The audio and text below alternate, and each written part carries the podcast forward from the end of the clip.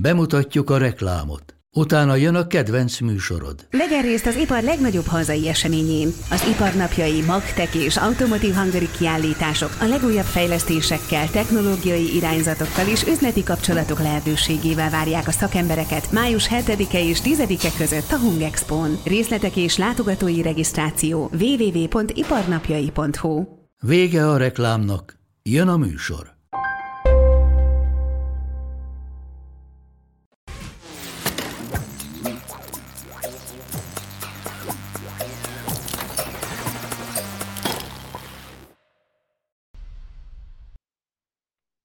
Tisztelettel és szeretettel köszöntök mindenkit itt az Index kibeszélő Home Office újabb adásában. Én Bíró Marianna vagyok, az Index belpolitikai rovatának munkatársa és kollégám a Jobb Sándorral beszélgetünk. Hát egy-két kiadás után már nagyon nagy örömmel kérdezem meg, hogy vagy Sanyi ma?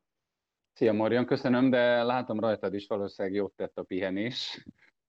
Úgyhogy most nagy erőkkel tudunk újra belevágni ebbe a műsorba. Gyorsan elmondom, hogy ma miről fogunk beszélgetni. Három témánk lesz. Az első az ugye az, hogy elértük a tetőzést, és az utóbbi időben már csökken az aktív esetek száma, és ezzel együtt párhuzamosan újraindul az élet, de vajon újraélede emiatt a járvány is. A második témánk. Most egy friss információ, hogy a súlyos koronavírusos betegeket két budapesti kórházba kell szállítani. Vajon miért van erre szükség? Miért nem jók erre a vidéki kórházak? Egy kicsit erről fogunk még beszélgetni. És a harmadik témánk pedig az, hogy ha én kormány lennék, én is ezt csinálnám valószínűleg egy járvány alatt, hogy sutyiban vagy nem sutyiban hoznék bizonyos egyéb döntéseket, vagy nehéz döntéseket is. Vajon miket, milyen döntések születtek, miközben mindenki a járványra figyelt? Erről írt egy cikket kollégánk Fábián Tamás, és majd vele fogunk beszélgetni, őt elég régen láttuk, úgyhogy most online vele is találkozni fogunk. Bizony, bizony, mert hogy a Tomi alaposan megnézte, hogy ha nem a járványról, akkor egy mi egyébről is lehet szó. Szerintem már nem mindenkinek csak a járványon jár az össze, ezt a hétvégén a szép időben is lehetett tapasztalni. Nagyon sokan mozdultak ki, ugye vidéken már legálisan, ott egy nagyon könnyítésnek felfogható szabályváltozás következett be, de Budapesten is sokan kimozdultak, volt is egy cikkünk arról, hogy bizony több, több ezren bringáztak a Budapest bicikli útain, útjain a hétvégén. Például egyébként csak a Bemrak parton 6000-en, az Erpet hídon pedig mintegy 3800-an. Nem is akarok belemenni a részletekbe, érdekes ezt elolvasni, hogy a legnagyobb biciklis felvonulásokon sem szoktak ilyen sokan bringezni. Mit gondolsz, Sanyi, mi lesz ebből itt a fővárosban? Egyrésztről én ezt tökéletesen meg tudom érteni, magunk között én magam is ezt csináltam, tehát azért annyira jó idő volt, hogy valóban tényleg ki kellett menni, mondjuk úgy, hogy legálisan olyan helyre megy ilyenkor az ember, ami nem tiltott, de azért ezzel azt hiszem, hogy óvatosan kell bánni, mert hogy hát egyre több olyan hír érkezik, ami arra utal, hogy ahol viszont újraindult az élet, ott bizony hát újra elkezdtek a fertőzött számok emelkedni. Hadd mutassunk meg egy videót most a nézőinknek, ezt japánok csinálták, egy érdekes kísérlet, ennek annyi volt a lényege, nem tudom, hogy Levente be tudja adni ezt a videót, hogy közben elmagyarázzam, hogy mit látunk. Igen, a vírus gazda tulajdonképpen egy olyan anyag volt a kezén, ami UV-fényen látható, egy svédasztalos étkezés kezdődött, és azt nézték meg fél óra múlva, hogy hány emberre kerül rá ez a bizonyos anyag, azaz mondjuk úgy, hogy ez a bizonyos vírus. Hát nagyon érdekes eredmény született. Itt látható is, hogy fél óra mindenhol, mindenkin láthatóak ezek a dolgok. Azaz mondjuk tényleg nem vicces ez, hogy újraindul ilyenkor az élet, és akkor mindenki most azt csinálhat, amit akar, vagy olyan társaságba megy, ahova szeretne. Még egy ehhez kapcsolódó hír, hogy Dél-Koreában ez meg is történt most a hétvégén. Pénteken egy ember elment bulizni az ottani szőuli buli negyedbe, és hát az történt, hogy utólagos visszakövetésre megállapították, hogy legalább 1500 emberrel került így közvetlen kontaktusba, és mostanra 86 ember fertőződött meg, közvetve, vagy közvet, így van, közvetve vagy közvetlenül ettől az egy embertől, úgyhogy csak óvatosan. Hát azért ezekből is látszik, és ez a japán videó tényleg nagyon látványos volt, hogy továbbra is érdemes óvatosnak maradni, és hogy miért is érdemes Magyarországon óvatosnak maradni. Ugye azt tudjuk, hogy van nekünk egy, hogy is nevezte ez a kedves orvosi, nem is talán nem doktornő, hanem egészségügyi alkalmazott, aki lehetett mért Orbán Viktornak. Van egy szupermenünk, aki megjósolta, hogy május harmadikán tetőzik a járvány, és azóta tényleg én és mindannyian látjuk, hogy látványosan apadnak itt a fertőzöttségi adatok, de hát lássunk egy kicsit pontosabban, mi a helyzet most az adatokkal, Sanyi. Igen, hát az a helyzet most már több napja, hogy az aktív fertőzöttek száma az csökken, az ott jól látható a piros vonal, és hát ez történetesen valóban pont május 4-e után következett be, hogy ezt megmondta a miniszterelnök úr, illetve a szakértők, és a gyógyultak száma, az meg a kék vonal, az meg szépen, szépen emelkedik. Hát ezek most nem olyan nagy emelkedések, tegnapról már a 12-vel lett kevesebb a fertőzöttek száma, a gyógyultak száma pedig 25-tel nőtt, most már 958 gyógyultról tudunk, és most úgy összességében, aki aktív, tehát most fertőzöttnek számít, az 1905 uh, ember. Nincs nagy változás a halottak számában sem, minden nap 8-10-12 ember hal meg, most tegnapról már a 8 ember hunyt el, ezzel most 421-re nőtt a koronavírus áldozatainak száma. Ezzel kapcsolatban érdekes azt azért elmondani, hogy Magyarországon mindenkit koronavírus áldozatnak tekintenek, aki a halála boncolása után, akinél találnak koronavírus, koronavírust. Kaptunk már olyan levelet, amikor valaki azt írta meg, hogy neki egy idős hozzátartozója elhunyt, és egyébként utána találtak nála koronavírust is a szervezetében, de ő biztosabb, hogy ő nem a koronavírus miatt halt meg. Hát nálunk ilyen a statisztika, vannak ebben különbségek. Még egy fontosabb adat, hogy a 421 halott 89% az 65 évnél idősebb, és közel fele az 80 év feletti, tehát azért látható, hogy ez az idős korosztályt sújtja. Még egy fontos dolog, a mai operatív törzs ülésén Müller Cecília azzal büszkélkedett, hogy a halálesetek száma Magyarországon a koronavírus járvány miatt nem ugrik ki a korábbi évek átlagához képest. Erről van egy nagyon jó térkép, ezt ő maga Müller Cecília ajánlotta a figyelmünkbe, hogyha ezt most be tudjuk adni, akkor a nézőink is láthatják, és ez egy ilyen idősoros térkép, itt hétről hétre láthatjuk, hogy a normál, úgymond halálozáshoz képest hogy alakultak január, február, márciusban az egyes országokban a halálozások. Az átlaghoz képest. És ahol kék, sötétkék, bizony, ahol sötétkék színnel látjuk, ott nagyon-nagyon kiugró megnőtt a halálozások száma, ez alapján, a térkép alapján valóban Magyarországon teljesen átlagosan annyi a halálozás, mint amennyi lenni szokott. Azért ez az adat majd még később lehet, hogy változik, hogyha kijönnek a frissebb adatok.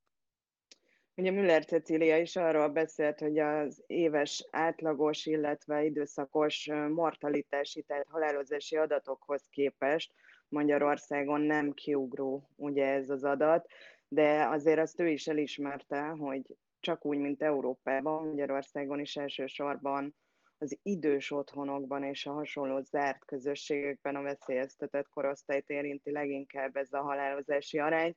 Ma éppen nagyon sajnálatos adat, de 100 főre nőtt az idős otthonokban koronavírus érintettség folytán elhunytak száma. Ugye ez azt jelenti, hogy minden negyedik idős otthonban élt a, a, ez elhunytak közül.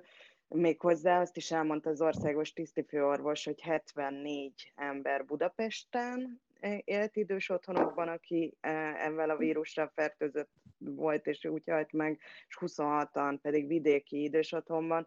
Ami érdekes, hogy ugye 32 idős otthonban, ilyen intézményben tapasztalták már a fertőzést, és ezek közül csak 12 a budapesti, és mégis ugye a halálozási arány az a legsűrűbben lakott, legnagyobb intézményeket üzemeltető fővárosban van, mint ahogy egyébként a fertőzöttségi adatokkal kapcsolatban is már rengetegszer beszélgettünk, Sanyi, arról, hogy a főváros és Pest megye az kiemelt tényleg a, a betegségek kétharmadát itt regisztrálták. Talán nem véletlen, hogy Karácsony Gergely főpolgármester kéri, kéri is ezeket a fertőzöttségi adatokat, hiszen még mindig nem tudjuk, hogy mikor lazulhatnak a kijárási korlátozások Budapesten, és ehhez a döntéshez, a további intézkedésekhez bizony elengedhetetlen lenne az, hogy tudjuk, hogy milyen a fertőzöttség. Például a budapesti kórházakban, és úgy egyáltalán a kórházakban országszerte.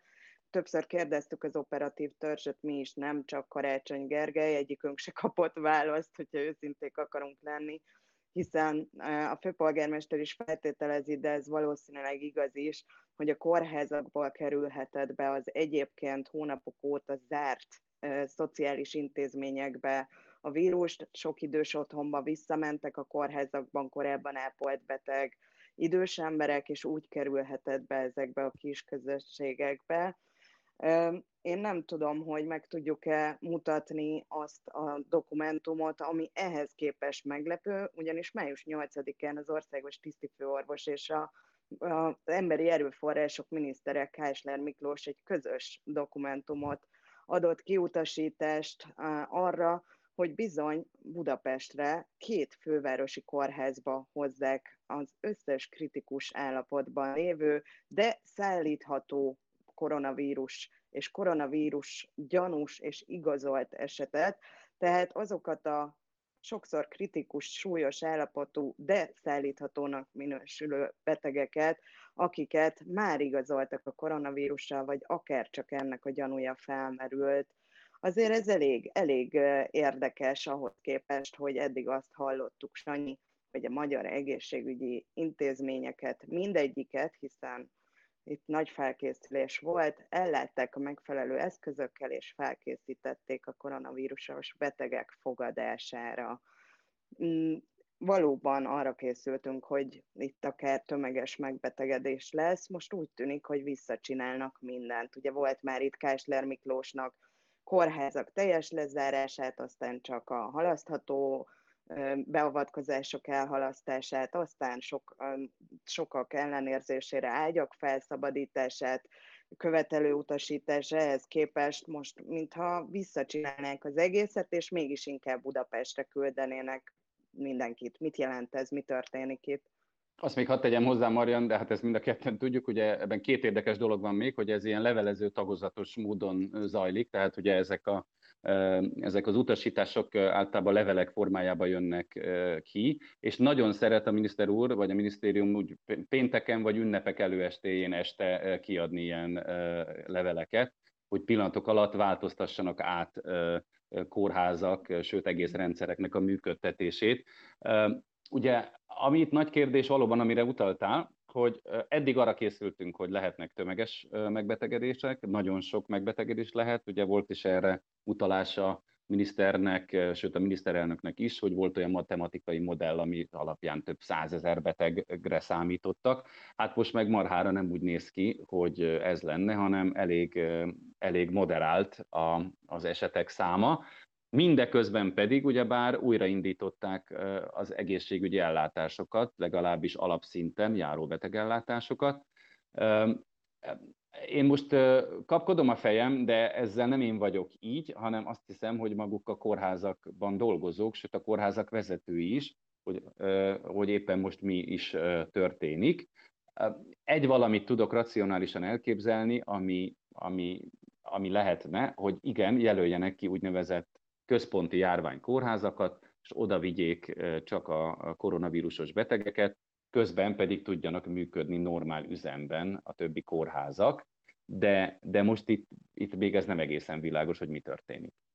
De nem furcsa ez, hogy akár csak egy héttel ezelőtt, de, de két héttel ezelőtt mindenképpen azt kommunikálta a kormány, hogy azért kellett felszabadítani ugye a, valóban az összes egészségügyi intézményt, fekvőbeteg ellátó intézményt érintően ezeket az ágyakat, hogy bárhol, bármikor kezelni tudják, sőt, Orbán Viktor maga mondta, hogy ebben az országban senki sehol nem maradhat ellátatlanul, azért kellett 5-8, ezt se tudjuk teljes bizonyossággal megmondani, lélegeztetőgépet beszerezni, azért vezényelték ki a kórházparancsnokokat, akik állítólag, ugye ez is múlt heti bejelentés, már intézkedtek arról, hogy az ország valamennyi kórházában a tömeges megbetegedések idején szükséges mennyiségű, két-kétre előre elegendő eszközzel és védőfelszereléssel el legyenek látva az intézmények, majd ehhez képest visszacsinálják az egészet, és, és úgy tűnik, mintha inkább ez egy kudarc lenne, és mégsem minden vidéki kórház, akár vagy más intézmény, nem alkalmas minden intézmény a koronavírusos betegek fogadására. Szerinted előfordulhat, hogy rájöttek arra, hogy nem lesz ez így jó?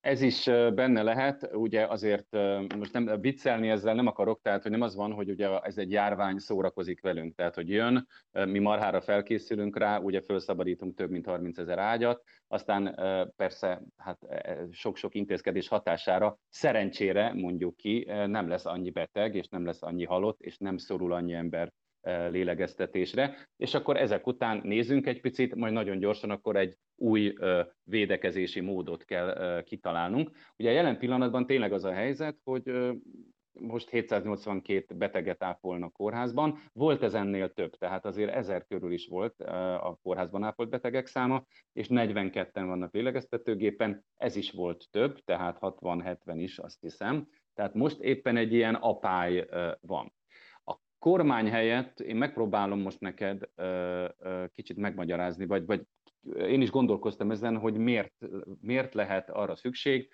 hogy két kórházba koncentráljanak minden, bete, minden koronavírusos vagy súlyos koronavírusos beteget.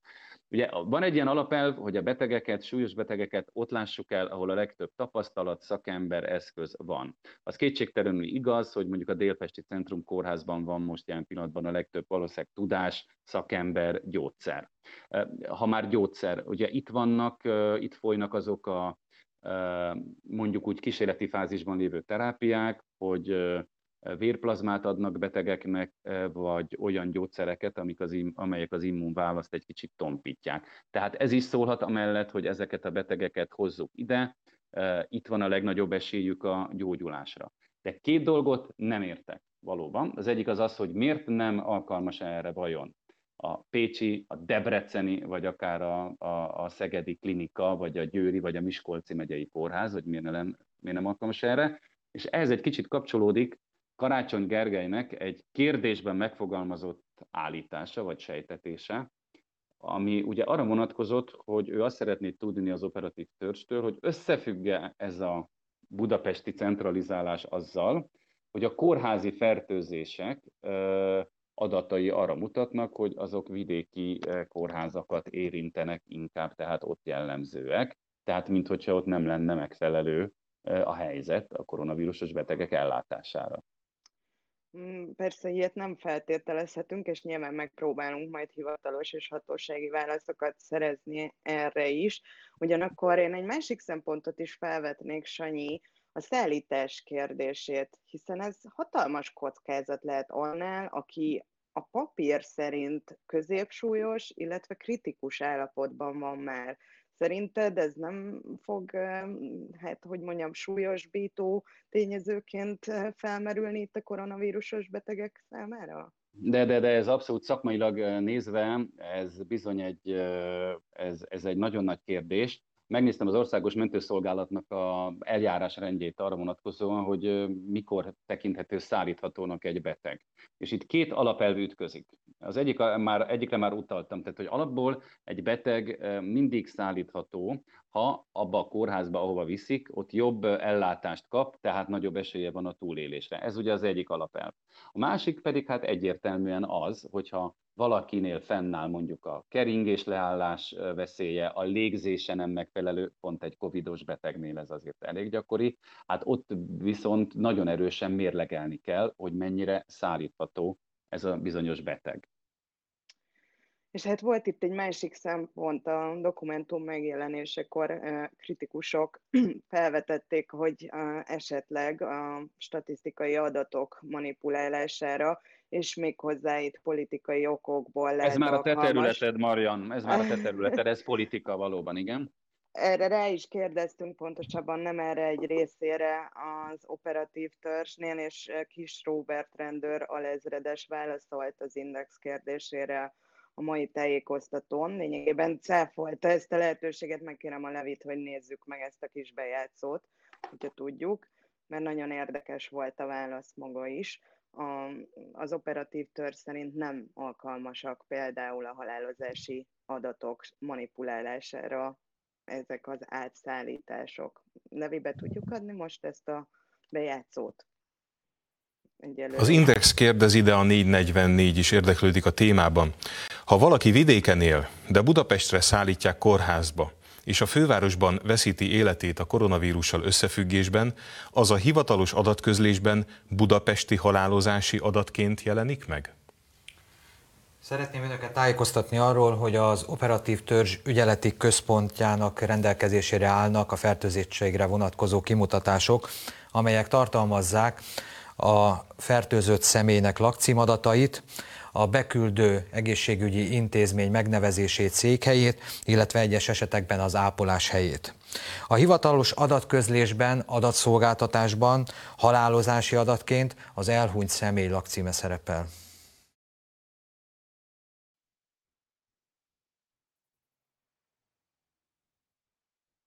Tehát a hivatalos adatszolgáltatásban bizony a halálozási adatok között az elhunyt személy lakcíme szerepel, ez a hivatalos válasz erre.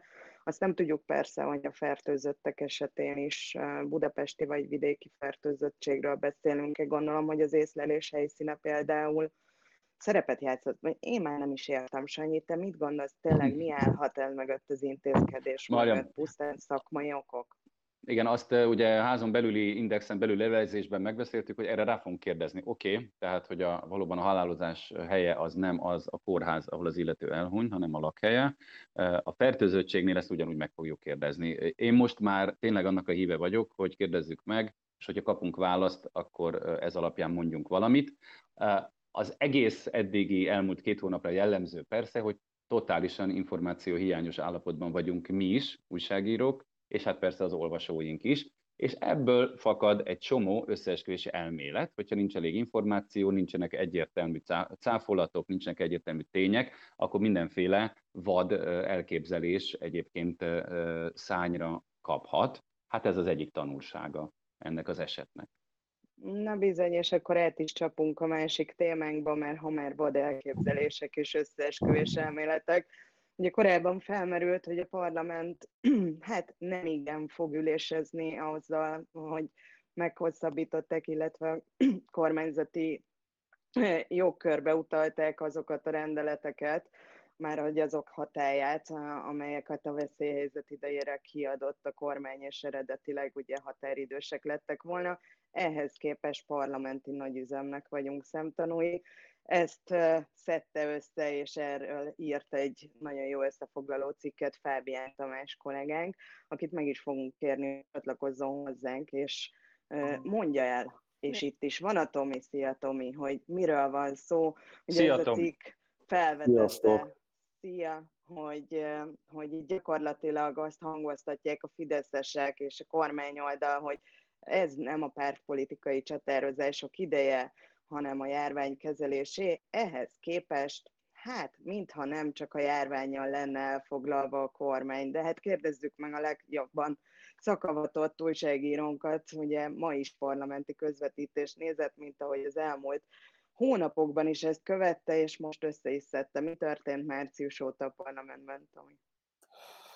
Ugye azt lehet látni, hogy a március 11-én hirdetett a kormány rendkívüli veszélyhelyzetet, azóta pontosan két hónap telt el ebben az időszakban, és hát ugye elég aktív volt a parlament. Ugye nyilván egyrészt hoztak járványjal összefüggő intézkedéseket, ugye ezek elsősorban kormányrendeletek voltak, másrészt viszont rengeteg olyan téma került elő. Ebben a cikkben hát több mint egy tucatot soroltunk fel, ami a járványjal járványhoz egyáltalán nem kapcsolódik, és a koronavírushoz. Ezek között voltak színházaknak a fővárostól való elvétele, a kiskereskedelmi különadó visszahozásának a javaslata, magáncéget tulajdonképpen einstandolt az állam Gödvárosától ott is lényegében elvették a, a Samsung gyárat, és különleges gazdasági vezető nyilvánították, titkosították minden idők legnagyobb magyar vasútfejlesztésének a szerződéseit, az állami transzparenciát szűkítették, és az ellenzéki önkormányzatoknak is megnehezítették jelentősen a helyzetét. Tehát azt lehet látni, hogy bőven aktív volt és dolgozott a kormánytöbbség.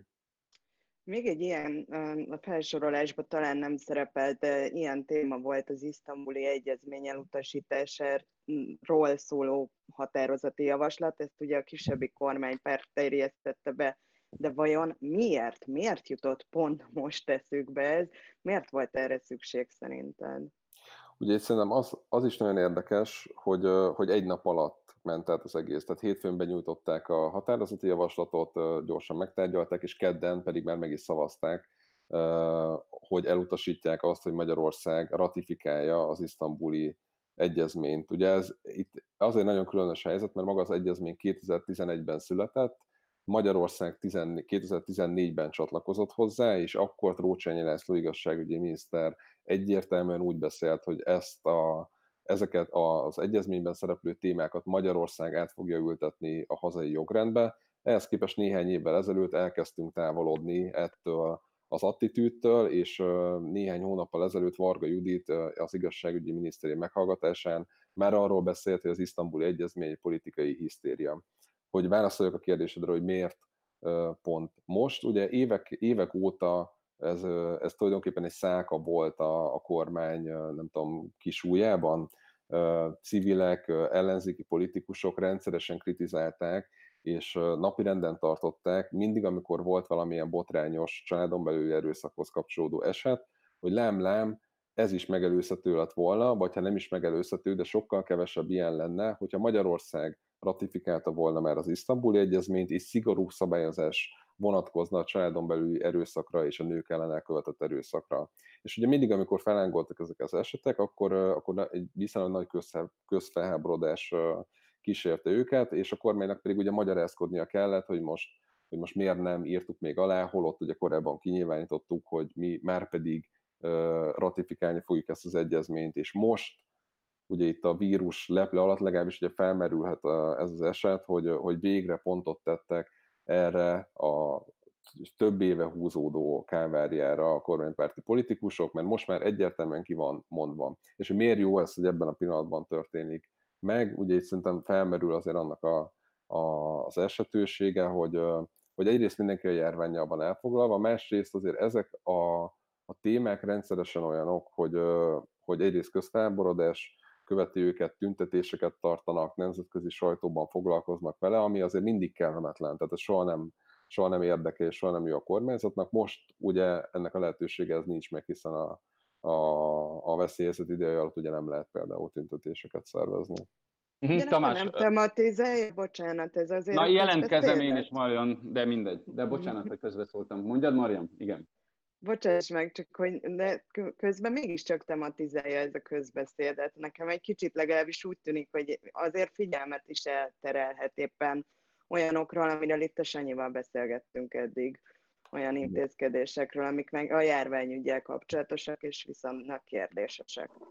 Igen, hát szerintem ugye eleve, tehát nem lehet azt mondani, hogy ennek van egy egyértelmű megfejtés, hogy most hogy most milyen, milyen politikát folytat a kormány a beszélyezet ideje alatt, és hogy miért foglalkozik annyi olyan témával, ami nem, nem kapcsolódik a járványi helyzethez, mert egyrészt ugye lehet azt mondani, és lehet detektálni olyan témákat, amik kifejezetten kényesek, kellemetlenek, és hát túlságosan nagy politikai ára lett volna annak, hogyha ezeket békéidőben ilyen szinten, ilyen gyorsasággal végigpörgetik. Másrészt pedig lehetnek olyan témák, amik kifejezetten alkalmasak arra, hogy hogy, hogy kicsit eltereljék a figyelmet arról, ahogyan a kormány kezeli magát a koronavírust, és kevesebb szó ez sem például arról, hogy miért ilyen a magyar, magyar halálozási arány például, ami ugye viszonylag furcsának nevezhető, vagy hát ugye sokszor felmerül ez a kérdés, hogy miért ilyen magas a magyar halálozási arány. Mhm, na Tamás, akkor pont jó, mert hogy ezzel nem ütöttük egymás kérdését, Marian, hogy Hát én pont ezt akartam kérdezni. Ahogy az elején már utaltam, mondom, ha én politikus lennék, vagy kormány, akkor én is ezt csinálnám világos. Tehát egy járvány idején csempésznék be különböző dolgokat, dobnék gumicsontokat a sajtónak. Akkor most te jó sok ilyen döntést felsorolsz. Mik azok, amik nem gumicsontok, hanem valóban fontos intézkedések a kormánynak, amiket most így el kellett fogadni? Hát én szerintem egyrészt a, a kiskereskedelmi különadónak a, a visszahozása, ugye ez most még javaslat a szinten van, ugye ennek, ennek a legelején még azt mondták, hogy ez a járványhelyzetre való tekintettel történik, majd, majd néhány nappal később már inkább a környezetvédelmi szempontokkal magyarázták.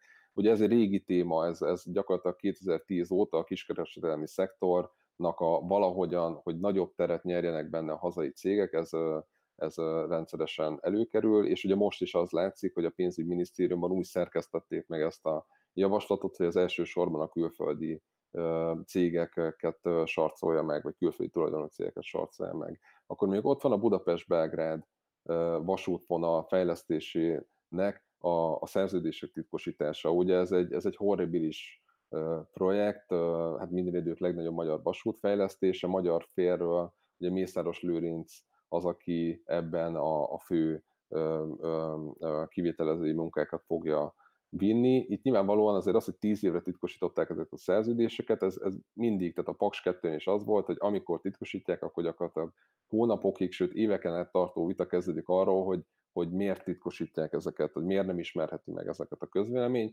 Most ugye, most ugye kevesebb szó esik arról, hogy, hogy miért titkosították ezeket a szerződéseket. Akkor ott van a, a Gödi Samsung gyárnak a bővítése, ami ugye a Gödi lakosságnál azért az egy, az egy visszatérő ö, motivum volt többször, hogy, hogy azért nem egészen értettek egyet azzal, hogy, a, hogy bármilyen ö, szinten ter, terjeszkedhessen a Samsung, és most pedig ugye az, hogy különleges gazdasági övezetén nyilvánította a kormány ö, a gyárat és a gyárnak a környékét, ezzel ugye kivette a döntést és a hatáskört Göd város önkormányzatától, és a lakosság sem tiltakozhat ez ellen. És ott egy másik ügy például ugye a, a, a, a kartonpak dobozoló gyárnak a, tulajdonképpen az elstandolása, amit ugye katonák szálltak meg, rendőrök érkeztek oda, és hazaküldték a vezérigazgatót, majd pedig ugye közölték, hogy, hogy akkor ennyi volt a, a megbizatása. És akkor lehet még például beszélni az állami transzparenciának a csökkenéséről, vagy a szűkítéséről, inkább így mondom. Ugye eddig az volt a helyzet, hogy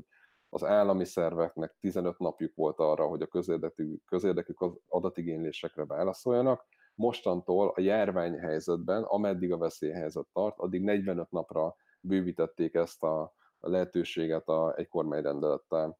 És ugye ennél, ennél felmerül az a kérdés, hogy, hogy nagyon, hogy azt mondta a kormány már a járványhelyzet elején is, hogy lesznek majd azért olyan, olyan témák és olyan törvények, amik, vagy rendeletek, amiknek a hatája ugye nem csak a veszélyhelyzetig tart, hanem hogyha indokoltnak látják, akkor meghosszabbíthatják, és ennek majd a veszélyhelyzet lejárt, akkor lesz egy végén egy szavazás, ahol nyilvánvalóan sok témát egybe bedobva, majd meghosszabbítanak bizonyos rendeletek hatáját. Ugye itt azért szerintem el lehet játszani az a gondolattal, hogy a kormány szempontjából, hogy akár ez is egy ilyen terület lehet, hiszen évek óta probléma, és legalábbis a Fidesz oldaláról, hogy túl sok adatot kérnek, túlságosan kíváncsiak az újságírók és az olvasók, és az ellenzéki politikusok mindent meg akarnak ismerni, hogy hogyan működik az állam, és hát ez például egy nagyon jó lehetőség ismét, hogy ezen szűkítsenek. Na, de hát ugye, amiket itt említesz, azok nem csak, hogy nem kizárólag parlamenti döntések, illetve vitek, hanem ebből is látszik, hogy azért a veszélyhelyzet idején illetve a kétharmados parlamenti többséggel úgy egyáltalán is megvan a kormány oldalnak a lehetősége arra, hogy önállóan akár egyedül hozzon döntéseket. Nekem nagyon sok ilyen vita, és azért is kérdeztem ilyen manipulatív módon az isztambuli egyezmény esetében is. Kicsit úgy tűnik, mint hogyha felhangosítani akarná a parlament szerepét, ami egyébként nagyon halk, és Ugye te magad is írtál arról, és beszéltél arról, hogy érték olyan vádak a kormányt, hogy itt lelövi a parlamentet, bezárja a veszélyhelyzet idejére. Nem inkább az van, hogy itt a nemzetközi közvéleménynek azt akarják megmutatni, hogy na, bizony ez a magyar parlament nagyon is működik?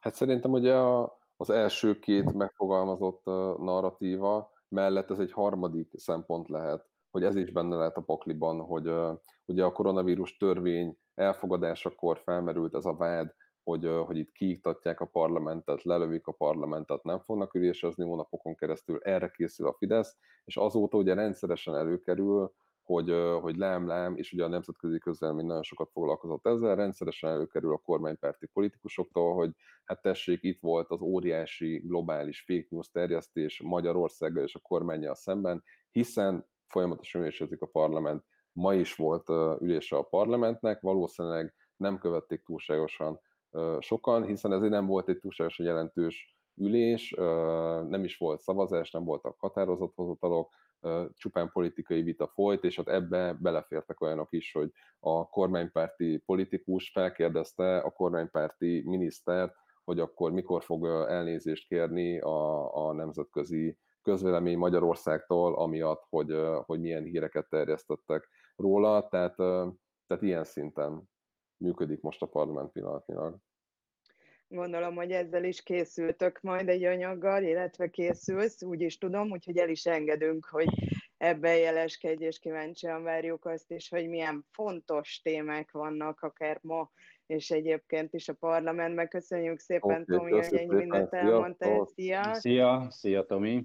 És mivel nagyon elhúztuk itt a műsorunkat közben, és hosszan beszélgettünk, ezért a Sanyit csak arra kérem, hogy búcsúzó, még mondj valami jó hírt nekünk ma is. Köszönöm, Marian. Ma nagyon könnyű volt jó hírt találni, hiszen ennek az a címe, hogy jó hír a koron- koronavírus elleni harcba.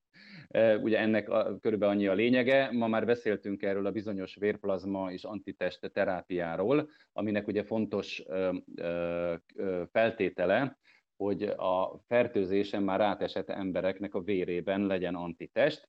Nos, egy kutatás most megállapította, hogy szinte kivétel nélkül minden fertőzésen átesett ember vérében van antitest, amit majd lehet használni mások gyógyítására.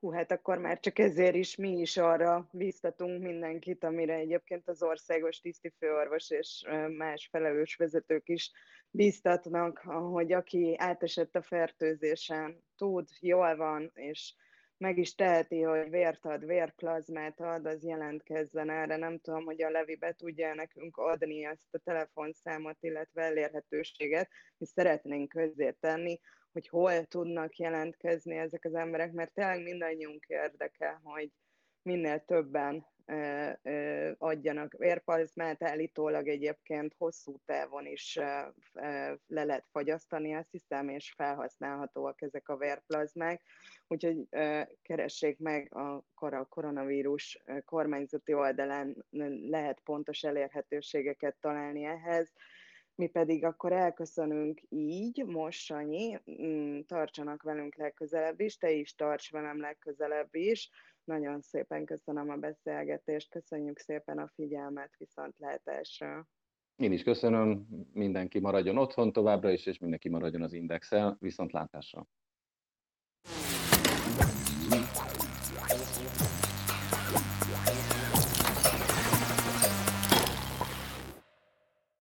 A műsor a Béton partnere.